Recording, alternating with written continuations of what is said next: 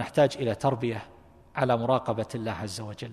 أن الإنسان إذا بقي وحده فإنه قبل أن يهم بالمعصية التي قد يغريه الشيطان ويقربها له ويزينها في نفسه أن يتذكر أن الله عز وجل شاهد مراقب عالم محيط مهيمن فيردعه ذلك عن مثل هذه المقارفات.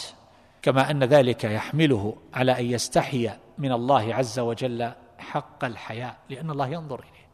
إذا كان الإنسان بحضرة من يعظمه أو يجله أو يقدره أو نحو ذلك فإنه يستحي إذا جلس بين يديه ولا يظهر منه من التصرفات والحركات والأفعال وما إلى ذلك ما يكون شينا في حقه. فيتجمل للقاء الناس أو للقاء من يعظمه. ويجله وينخنس إذا كان في حالة أو هيئة غير مرضية. ينخنس من هؤلاء ويبتعد ويتوارى لئلا يراه الناس على حالة يكرهها.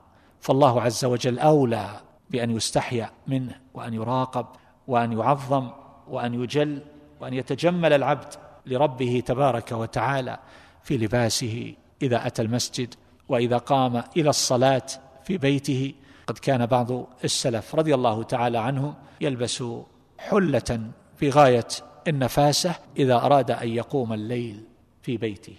لا يراه أحد فهو يفعل ذلك لأنه يعلم أن الله يراه وأنه ينظر إليه وهو يناجيه فهو يقدر أنه لو ذهب للقاء معظم من الناس فإنه يتجمل له ما استطاع.